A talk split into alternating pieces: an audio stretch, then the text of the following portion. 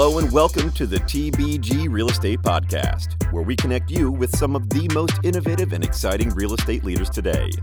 We will show you that there are numerous paths to a successful career in the real estate industry, and that some of your greatest missteps can be turned into your greatest triumphs. Without further ado, here's the head of TBG Real Estate, Chris Papa. All right, folks, welcome to this episode of the TBG Real Estate Podcast. I am your host, Chris Papa. And today we have a very special guest, Mr. Iman Novin. Iman is the president of Novin Development Corp, based out of Walnut Creek, California, in the Bay Area. How you doing, Iman? Doing well, Chris. Great to connect with you. You too. How, how are things in uh, in Walnut Creek? We're doing well. Um, you know, there's definitely a lot of uh, uh, social distancing and um, know changes to the day to day life. Uh, Walnut Creek has a lot of nice retail, and um, as a member of the chamber board, we've been working closely with a lot of these restaurants who have been hit hard, um, and uh, thinking about creative solutions like outdoor dining and temporary places where they can still serve customers properly social distance with masks and that sort of thing and felt like we were really opening up for a while, but then the numbers started spiking. And so I think everyone's sort of expecting that we're going back on lockdown, no more indoor dining. Um, we've also seen a little bit more in terms of like the social unrest and some protests folding out, which um, has been interesting. But um, uh, protests about, that, about not about doing more, going back on lockdown. No, I think I feel like um, just more in terms of um, social justice issues. We've oh, seen yeah, some of that. Yeah. Um, but um, all, all things good. Things are good. Things are moving in the right direction. I think for affordable housing, we're seeing yeah. that we're all really busy. It's it's um, the need is greater than it's ever been, and um, folks are trying to get more housing built as fast as possible, especially to help um, deal with some of this COVID stuff and um, get homelessness um, sort of taken care of. And um, so, from that perspective, we're actually on the work side um, pretty busy. Good transition. Why don't you tell everyone what Novin Development Corp is? Yeah, so Novin Development Corp is a family owned company. We are an experienced sponsor and builder of large multifamily mixed use communities with a double bottom line mission uh, we strive for a balanced approach that centers around social responsibility, sustainability. Um, I, I, truly believe in increasing the supply of housing to a broad spectrum of incomes um, using the latest uh, sustainable building materials methods. Um, and we try to design our buildings to be um, aesthetically appealing, functional, um, and good neighbors in, in, in harmony with the communities that they serve. And so that's the philosophy that um, we hold here at Novin Development. And so, are you where? Where are your properties? Um, we currently own and manage about uh, 170 units um, and 80,000 square feet of commercial real estate, um, including like mixed use uh, between San Francisco and Santa Cruz. Um, we've got 300 units in our pipeline. Um, and it spans from Richmond to Hayward to um, San Francisco, um, all around the Bay Area currently. And then you you guys are doing ground up development, rehab. Um, a bit of both. Um, we are um, working on some ground up development in Santa Cruz right now, um, and in Hayward, and we have an ACK rehab opportunity that we're looking at in Alameda and so um, a combination, and it's it's also a combination of um, affordable housing and mixed income or workforce housing. And so we're sort of um, we like to look at opportunities um, from multiple perspectives and sort of decide what is the greatest need and what's the best fit. And are you doing like tax credit stuff too? Is that? Yeah, yeah. Um, for some of our deals, we're focused on tax credits. We um, try to use the 4% tax credit um, as much as possible on, on projects. Um, and um, we're really big on um, trying to reduce the cost of uh, housing, trying to use innovation in uh, construction, which I truly believe is going to help reduce the cost of housing over time. Um, uh, to to rely less on public subsidy. I truly believe that um, to meet the policy goals and to meet the demand of affordable housing across the state, we're going to have to start to look towards more market driven solutions to affordable housing. And that's part of the reason why I started Novin Development. Um, I saw an opportunity for um, the marketplace to provide more housing towards the missing middle. Um, and um, and I mean missing middle as both um, from an income standpoint, um, who you're serving and what income ranges you're serving, but also in terms of diversity of housing design. And you know, we're seeing a lot of um, the same um, dense multifamily box buildings going up, and not as much variety in housing type two and three story walk ups and non podium buildings on um, larger lots. And so I think um, from that perspective, that's that's the type of housing we're, we're focused on is workforce and affordable housing, utilizing both traditional tax credit structures, but also um, trying to push the envelope on um, how do we make these deals work with as little subsidy as possible. And what are some of the things like what kind of materials are you doing like um, prefab and all that kind of stuff? What, what can you go into that a little more? Yeah, absolutely. And so um, we've looked at everything from panelized systems to prefabricated components to um, fully modularized and both steel modular and wood modular and um, are, are really weighing all of the options on our current pipeline. Um, and it, it, it's interesting because there's there's uh, risks and challenges to uh, different approaches, and we really want to make sure that we're letting the um, uh, cost savings and the feasibility drive our decision making. It's not about just doing modular for the sake of doing modular. Um, it's about being able to see um, real costs and time savings, and so we're spending a good amount of time to really understand that and um, uh, make the decision. In coastal communities, for example, modular construction is is really great. It's a great approach. In, in snow communities, it's a great approach. Um, um, there's also sort of the factor of like how far are you from the factory itself and how much distance do you have? And is your site um, orientation good enough for um, the staging that may be necessary? And then you know are there any other big jobs in front of you in that factory that might tie up your project? So there's a lot of decisions that go into it but i do really believe this is the wave of the future and we're uh, that technology a combination of technology and changes in policy are going to drive housing costs down, both in terms of you know how you can build and how you can use technology to build um, less expensively, um, but also in terms of cutting down the red tape and the timelines that it takes to get projects approved. And so I think through those two things, we're going to see a, a large increase in the amount of housing production. Um, we're we're hoping to be on the front line of some of that. That's awesome. And then are, are I mean, yeah, you got to have a place to produce the the stuff, right? Um, are there a lot of f- factories out there or, or um, production facilities? If you're looking for prefab stuff, I know it's one thing to want to do it, but like, where do you where are these places that are doing it? Yeah, there's there's a, a number of them, and um, we're we, we're talking to to um, a good deal of them to to really understand. Um, uh, what the best fit might be for our projects. But um, there's Factory OS out in Mare Island. Um, I believe you've had uh, some of them on in the past, and they're doing some great work um, with uh, uh unionized uh, labor. Um, there's um, uh, Autovol out in Boise, Idaho.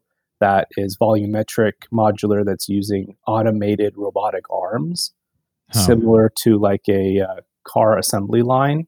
Yeah. Um, to to again um, streamline the, the production, and so there's a number of approaches out there. Um, panelized, I think Katerra was looking at panelized systems for a while. Um, there, there's a lot of interesting stuff, and and I think it's encouraging to me at least to see this innovation because we've seen projects snowball to 700,000 per unit, 800,000 per unit um, in certain markets, and it's just um, it's it, it's it's insane. Shouldn't be the case. That's awesome. Are you? Is that you're doing it? Yeah, I guess I am hearing more firms doing. Are you think bigger shops are getting involved with that too? Absolutely, yeah, uh, it is. I mean, I think um, back, uh, I, have had the privilege of working at two great nonprofit organizations before I started my company, Novin Development. I, I was a, a, young project manager at Bridge Housing and uh, a director of acquisitions at Midpen Housing, and both you know stellar organizations and a great place to learn affordable housing development. They were very innovative, and from before modular was popular and, and accepted, um, we had looked at those approaches and um, studied them carefully and, and, tested them out on a number of projects just to see are we really getting those savings? Are we really getting those benefits? Um, and so um, um, it, it's it is encouraging to see more and more um, utilization of these of these innovative approaches. Uh, but but I also really believe that uh, that's not going to be enough. There's policy and zoning and land use changes that really need to come hand in hand with with this um, new way of building buildings. Now you're in affordable housing. You spent most of your career in affordable housing. Uh, why don't you take us back in the time machine to growing up? Where, where did you grow up? Did you grow up in Northern California? Yeah, I grew up in um, Scotts Valley, California. Okay, cool. Was there any sort of uh, afford like where did this passion come from? Anything in your childhood that took place, or where did this interest in real estate and then in affordable housing come from? Sure. Um, yeah, I mean, uh, um, my um, family story is uh, um, American dream immigrant story. My parents immigrated here from Iran after the revolution and started with really nothing. Um, uh, we uh, s- settled roots in Scotts Valley and um, lived in a one bedroom house. Um, all uh, uh, uh, three of us, my sister wasn't born yet, uh, oh, well, four, four of us, and then an older brother, um, and then eventually five of us. And then um, my dad built our first house in Scotts Valley on this uh, uh, property he purchased. And um, from a young age, I was around construction. I remember taking the scrap wood um, from the construction site of the house that we were building and sort of building my own mini mini houses. And, yeah. um, and so I think that f- from some regards, it does go that far back. But um, I, you know, I did see how having a, a new house that we built really um, created stability for us. And it was the first time I got my own, you know, own bedroom. And um, and then um, later in life, um, you know, it was really driven by my my policy interests and, and research. I, I went to UC San Diego and um, I double majored in structural engineering and urban planning and had the opportunity to work at great companies like Keyser Marston Associates uh, doing feasibility analysis and helping the city and county of San Diego set RDA, redevelopment, affordable housing income limits. And that was sort of my primer into the industry. And then um, I worked at the redevelopment agency in downtown San Diego as an intern um, nice. um, for a while. And um, again, sort of got a glimpse into the policy side of public private partnership. So by the time I was done with school, I knew that I wanted to do something in real estate development for sure. And I um, was um, very interested in affordable housing. Actually, I think I wrote my thesis on how do we get uh, the market to um, uh, participate in the provision of affordable housing. And I think um, to this day, um, now I'm getting to actually work on that sort of project. and, and, so it's um, a great foundation that I built built at San Diego. That's awesome. And you studied structural engineering there. I saw. I see, and urban studies and planning. Do you think that engineering background played a, a big role in your career? Yeah, I mean, structural engineering was a hard major. It was. Um, yeah, you didn't pick. You didn't. You, you, had to actually work. Yeah, that was a tough, you know, differential equations and getting into like finite element analysis, and it was to a certain extent it was overkill for um, what I'm doing. I, I, think an architectural background um, paired with urban planning or um, finance um, may have been more helpful, but um, the structural engineering definitely teaches you how to think analytically, and that became uh, you know made it so that I could pick up pro formas really easily and can do you know complicated financial analysis really easily, um, and so that that definitely played a role in me being to, being able to like um, you know be an analyst for many years, and then you know also um, uh, understand the big picture. I think urban planning helps you understand the big picture, um, where um, you know that that helps you become a well-rounded project manager. And then you started in the public sector, right, at a school. Do you think that would played a was that uh, is that something you would is that helped you kind of understand the whole process? Yeah, I, definitely. I think working for CCDC, which is the Center City Development Corporation, now called Civic San Diego, they were the um, public um, nonprofit arm um, uh, for the San Diego Redevelopment Agency implementing downtown revitalization efforts. And um, it was fascinating to sort of be on the public side of a public private partnership and um, see large developers like Bosa Development out of Canada come in and propose these major redevelopment efforts in downtown around Petco Park. And then I had the pleasure of working closely with um, their affordable housing team at the redevelopment agency on issuing requests for proposals to developers um, for large um, high rise affordable housing opportunities in San Diego. And so, again, yeah, that was, uh, I thought, a, a really great experience. And I encourage a lot of people to to do internships like that while in school because it really helps you define what you're. Uh, that helped me solidify my interest in affordable housing, and um, I think it was actually one of the redevelopment directors who gave me sage advice. He's, you know, it was 2007. We were heading into a recession. Um, I had job offers from some of the large home builders, um, and um, you know, I got advice that said, you know, they're laying off, and you know in six months they they may not have this division or department. You might want to consider working for a company like bridge housing in san francisco or uh, MidPen housing. And um, lo and behold um, um, i found a great fit um, at bridge urban infill land development which was a very innovative group within bridge that's no longer around unfortunately um, or in a different function because calpers um, divested a lot of its investments from smaller partners. But um, this was a CalPERS fund that was invent, uh, uh, investing in catalytic urban development projects like the MacArthur BART Transit Village, like West okay. Oakland train station, where um, the market wouldn't come in and pay for all this uh, remediation need or um, uh, infrastructure costs to, to make the site really feasible. And so we were able to deploy CalPERS funding to do that, and then create these mixed income communities that had both market rate and affordable. And that was really my passion and where I wanted to focus was on this intersection between market rate and affordable workforce housing and mixed approaches to creating mixed income. And so that was a great fit. Um, and then you went to MidPen, then you started doing more acquisition work, right, as opposed to project management work. Do you think did you have to learn a lot to do that, or like were you learning that through your project management side too? You learn you learn some of that through project management. Project management um, is um, you get to like like I said, like for project management, you get to work on the construction phase and closings, and um, uh, it, it's a broad scope. And I think again, this is one of the the beauties of working in affordable housing. Um, while I took a huge pay cut, not going the market rate home builder route, um, I got a chance to work on the entire life cycle of a project while at Bridge and MidPen. And so you get to see from start to finish the entire process, whereas sometimes in these um, larger firms or, or um, uh, market rate companies that are focused on home building, you're the entitlement project manager or you're the construction project manager um, and don't necessarily get to get to see the whole side.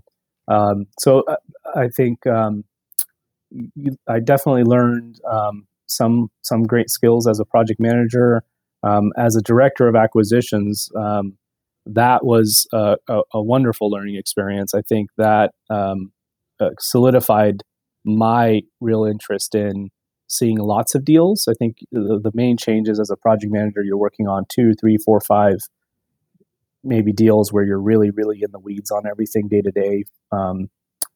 Um, and then when you become a director of acquisitions, the focus is more on that early site identification. You hopefully work through enough deals where you understand some of the pitfalls you might run into on sites, um, at, at, which like remediation or is this zoned properly and um, you know is it in a political district where they support affordable housing? Um, but um, you know, at, at, the director level, you get to see lots of projects and, and you get to work on that creative early stages of conceptualizing what this could be. Um, is it a family housing serving with a set aside for veterans? Is it mixed income workforce housing that's transit oriented? Is it um, uh, modular? Is it going to be stick built? That's that's a lot of the fun part, and it it sort of forces you to also do all the uh, upfront feasibility and financial analysis. And so, um, it, I think I um, really enjoyed that, and I realized that that's sort of my strong suit is is the um, deal making side of it. Yeah, I often work with young kids, not kids, young people who come to me and they want this job at like Blackstone or something like that. But I'm like, yeah, if you get okay, uh, money is important, right? But the first five years of your career or whatever, like you're not going to look back and be like, oh, I wish I had like 10 grand more a year or 20, even 20 grand more a year, right? Yeah. it does make, it does make a difference, but like, you know, it's, it's about, if you look at the long-term vision, like, yeah, when you go into a shop like that and you can learn everything mm-hmm. from start to finish, um, you can do what you did and like go out and start your own firm because you were equipped to, to do that because mm-hmm. you've seen everything. Right. And so, um, for those, there's a lot of people who do want to start their own development firms. Like, why, why did you make th- that jump and, um, what were the benefits and some maybe some of the pitfalls? Sure. Um, you know, I, I think part of it is just I've always been entrepreneurial. Um, um, when I was in high school, I started my own concert promotion company. um, what was called, that called? It's called uh, Freak Quency with F R E A K Q U E N C Y. Oh, um, nice. we were um, we were just a bunch of kids in high school who um, created um, local art, invited local artists and um, even some you know uh, well known um, local art. I was into the local R and B scene in Santa Cruz where I grew up, um, and so I don't know if you'll remember Digital Underground. Oh yeah, totally. Bitty, yeah, bitty exactly, or the Humpty Dance. Um, yeah. that was pop- that was popular in Santa Cruz. So we oh yeah, yeah, yeah. Oh, you brought. Oh wow. We brought them. Oh, Digital Underground. Yeah, I, I, I, said the wrong song, but yeah, um, the, uh, Humpty Dance. Man, that was a big one. That was a huge. Yeah, one. Yeah, yeah. So we brought them to the Catalyst Club in Santa Cruz, and so as high school, I was like project managing, you know, these these pretty robust, you know, shows with you know um, hundreds or even in some cases, you know, over a thousand people were attending and um, coordinating everything from you know the security to the band to travel to you know uh, equipment and budgets and so from a young age, I've just always been interested in sort of businesses and starting businesses. And um, part of that, I think, has just grown from watching two parents who came here as immigrants and started a business, and it was the family business, and and um, uh, that that's how they made it. And so um, uh, it started then. But I think again, like after my UCSD time, um, and then really after my uh, my MidPen time, is when I felt like um, um, you know, this, this, I see this opportunity in the marketplace for for for missing middle housing. For for we're doing a great job of meeting the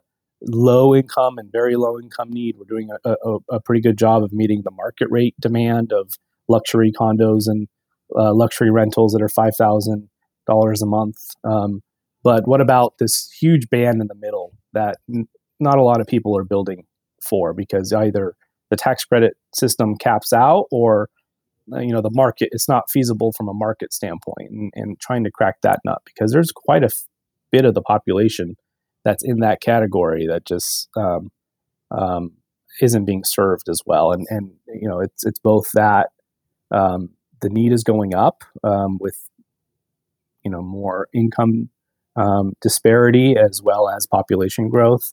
Um, and so uh, you know it, it's both early in life, I've been entrepreneurial and I've always sort of wanted to do my own thing.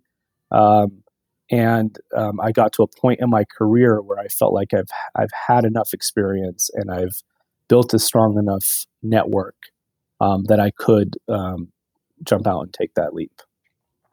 It's awesome, man. Well, congratulations. It's a big risk. I mean, a lot of people think about doing that, but a lot of people, you know, most people don't do it.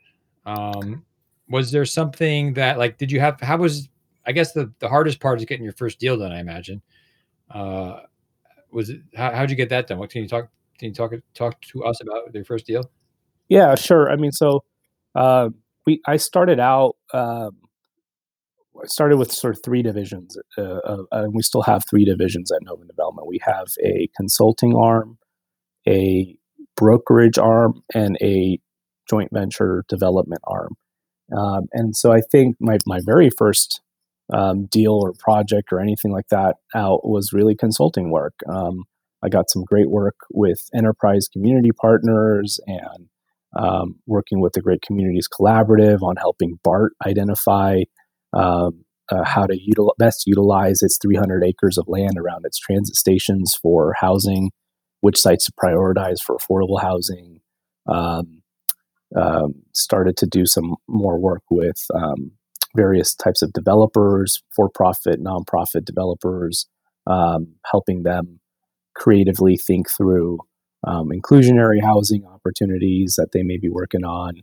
Um, so it was through that that I really started to uh, um, work with a, a, a, large range of people and um, um, from from public agencies to other developers, both nonprofit and, and for profit minded, and and it's great because I, I think that to help solve this affordable housing crisis, we need to it can't be nonprofit versus for profit, which unfortunately there's too much of.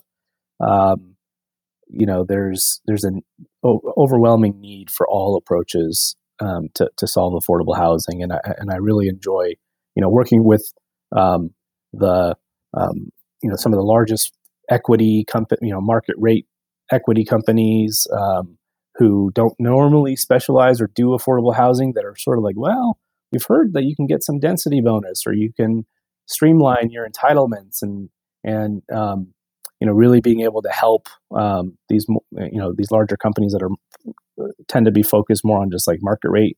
Um, how they might include affordable housing as part of their strategy and, and i'm seeing a greater appetite for that. Um, so that was part of it i mean part of it is just that i, I anticipated um, and saw that with a lot of the policy changes there's going to be more need and more market rate interest in doing affordable projects. And so we play that role. Um, but then just with nonprofits too, I, I mean, there's um, so much work out there that um, um, oftentimes nonprofits will, will work with us, with companies like us as a, as a consultant or an extension of their team to help help um, some of their efforts. And so it was from there that consulting work that I eventually was able to to start doing deals and, and through that brokerage work too that um, you know you pay the you pay the bills through the consulting and providing a service that's of value to other people uh, and then eventually you start you know getting to a place where you have sustainable revenue and and you can start taking some risks and and that's where we're at where um, you know we've closed on some sites and um, we have a pipeline and and we're starting to work through that pipeline um, and so um, it's it's not an easy transition, um, but um, you know it, it is definitely possible. And I think that um, more and more, um, you know, uh, uh, on the policy side too, I'm seeing groups like the Emerging uh, Leaders Network and um, all these sort of younger affordable housing.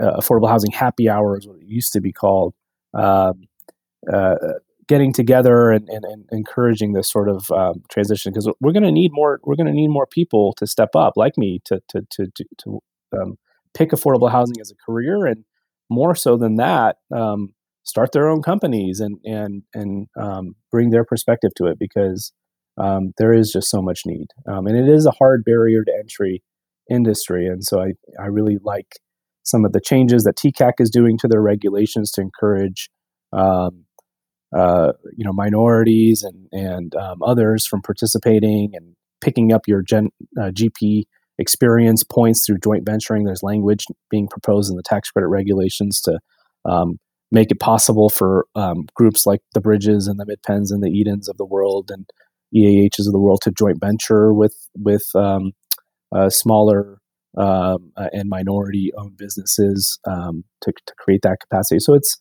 it's great, and I think there's a lot of precedent and, and um, support for it in the industry. So, yeah, that's one of the reasons I started this uh, podcast series is to highlight like affordable housing careers because I found most people, especially younger people, didn't even know what the heck it entailed. Right. So, yeah. Um. Anyway, it's awesome, man. Congrats. Now you have uh, you are the founder of a firm called Proformap, right? Can you tell us about that? Yeah, and so this was. Um, I'm glad you asked because this is some, uh, another passion of mine is technology and, and innovation and and um, separate from the construction innovation. You've seen this huge um, upswing in prop tech and um, and affordable housing shouldn't be left out of that. I mean, affordable housing as as an industry has historically been um, very innovative and willing to try out new things and uh, leading the way on things like solar and modular and whatnot. And so, um, excited to be working on this prop tech startup. Proformap um, uh, is a commercial real estate brokerage technology. Um, we are one of 12 finalists out of 135 applicants for the inaugural Terner Center Housing Lab. That's sponsored in part by Chan Zuckerberg Initiative. Um, and this is the nation's first ever innovation lab exclusively focused on reducing the cost of housing. Um, and um, we were one of 10 companies um, across the US selected into Salesforce's Accelerate um, Build program, cohort seven. Um, and, and it's just been a great learning experience for me. Again, my background has been in development, it's been in affordable housing. And I had this internship I think I mentioned to you about in, in San Diego doing mm. um, at the redevelopment agency, and I learned geographic information systems, um, and it stuck with me my entire career. Um, and that's a big part of this new technology Proformap, um, um, which is a, a, a, platform that combines data and mapping technology um, with brokerage services to simplify and expedite the real estate acquisition process. Um, especially for builders focused on affordable housing. That's awesome, man. And so, where what stage are you at now? You're just at kind of the startup, like beginning stages. Um, you know, we're we're a bootstrap startup. Yeah, we're not we're pre VC, um, but we do have a board of directors. Um, we have a MVP, a working prototype that's being developed as we speak. Um, we're trying to we're trying to bootstrap and build it out ourselves before um, uh, raising, um, and um, we but but it, the system has been operational. I've been lucky to be working with a number of great developers, affordable housing developers, as clients to test out and and um, uh, utilize our proprietary algorithm and data driven acquisition approach to help them um, find new opportunities um, that are aligned with local, state, and federal housing policy. Um, you know, which helps them both compete for limited public funding, um, you know, while implementing um, policies like greenhouse gas reductions and increasing the supply of housing near transit. Affordable housing getting into property technology. What? Yes. I never thought the day would come. That's yeah, awesome, man. It's great. Yeah, we're we're excited about it. And to date, we've helped you know clients close on over 30 million in land transactions. So and, and which has resulted in over 350 new units of affordable housing. So it's it's tried and true, and we're we're we're looking forward to rolling it out um, over the next year or so. Congrats, man! We'll put a link uh, to that in the in the LinkedIn account when we show, or the LinkedIn post when we post all this. Um, yeah, I'd got to check that out. Um, sure. Well, you did a great job in the interview part, now it gets to be the hard part. Uh oh. Are you ready for the hot seat? All right. Hot seat is sponsored by KK Reset. KK Reset is an HR management and outsourcing consulting firm that specializes in helping organizations to reset their culture, structure, and path. They do this through services which include comprehensive consultation to identify gaps and opportunities for corporate training programs, HR services, and career mapping services. They've collaborated with nonprofit, startups, and academic organizations to protect them from liabilities, reduce turnover, and preserve their brands. They have also collaborated with a number of my clients on the real estate front who are not large enough to have their own in house HR program. So they outsource it to KK Reset. KK Reset comes in, maybe sits on site a couple days a week, and provides you know everything you need from an HR perspective for your your firm. So it's a great uh, resource for those shops who just maybe it doesn't make sense for them to have in-house HR function. Um, so please check them out at kkreset.com. K K R E S E T.com. It's very hot. Okay. You sound very excited. Uh, any books you recommend, whether affordable housing, work, life, mindset, whatever you, whatever you like, romance. Um, yeah, I'm actually looking at one book on my desk right now. It's called The Art of Peace Nice. um, by Morihei Ueshiba. Um, I recommend that. Um, and also, I'm a big fan of um, Rumi poetry, Persian Rumi Oh, yeah. poetry. Um, I have so- a uh, Instagram account and it just posts Rumi poetry. no way. Yeah. I didn't Big know fan. that about you. I have to go check it out. So let me, uh, now I have to one up you. I have to give you a quote. I have to give you a quote. um, Go for it, please. Make my day. Let yourself be silently drawn by the strange pull of what you really love. It will not lead you astray. Rumi. Perfect. Yeah. Well, I think we're both doing what we love, so that's good. Um, how about do you have any podcast recommendations and or television shows? You mean other than TBG podcast? On. obviously, I didn't say best looking podcast host. Okay. um, you know, I actually really like um, Eden's uh, Linda Mandolini's affordable housing podcast. Um, I used to listen to it when I was at the gym. Um, kind of geeky, I guess, but um, great topics like housing, job imbalance, and interviewing tech CEOs to understand their biggest challenges with retaining good local employees. Um, yeah, great, great material What- there. what's the name of it? Um, it's a affordable housing podcast by Linda Mandolini at Eden Housing. Nice. I'm gonna just download that right now. Yeah. Um, very cool. Think I should know that one? I mean, I work so much in the industry. What do you like to do outside of work? Um, I love getting up to Tahoe to go snowboarding um, when there's snow. Um, I, I, I volunteer. I'm on two nonprofit boards, um, formerly on a, a planning commission and um, um, in areas of affordable housing. Um, and then uh, spending time with my wife and two year two, two year old son Armin. Oh, two years old. That's very cute. Yeah. Uh, yeah, you're not going through like the school thing right now, which I'm going through with my 10 year old. So, um, cool. Good stuff. Armin's a great name too.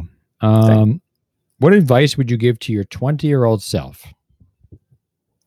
Have no fear. Yeah, go for it. Oh, I wish I was. I wish I listened to you. 20, you know, 23 years ago. Um, now this is a recruiting. I am a recruiter, as you know. Um, I'm sure there's some people on here looking for jobs and trying to figure out ways to get jobs. What do you look for when you're hiring people? It's a good question. Um, you know, I think diverse perspectives, um, definitely a passion for housing, sustainability, the built environment, um, and from both technical, like implementation, project management standpoints, but also high level policy standpoints. Um, and then, you know, someone who's driven yet easygoing, has an easygoing personality. I think having that balance is important. It's a hard balance, man. Yeah. You seem you seem to have it. I'm developing it more and more as I age, I guess. I earn my stripes. Awesome. Well, Iman Novin, president at Novin Development Corp and founder of Proformap. Thank you for your time. Much appreciated. Thanks, Chris. Much, much appreciated. We hope you enjoyed this episode of the TBG Real Estate Podcast. Please visit us online at tbg-realestate.com or on Instagram at tbg.realestate. Until next time, have a great week.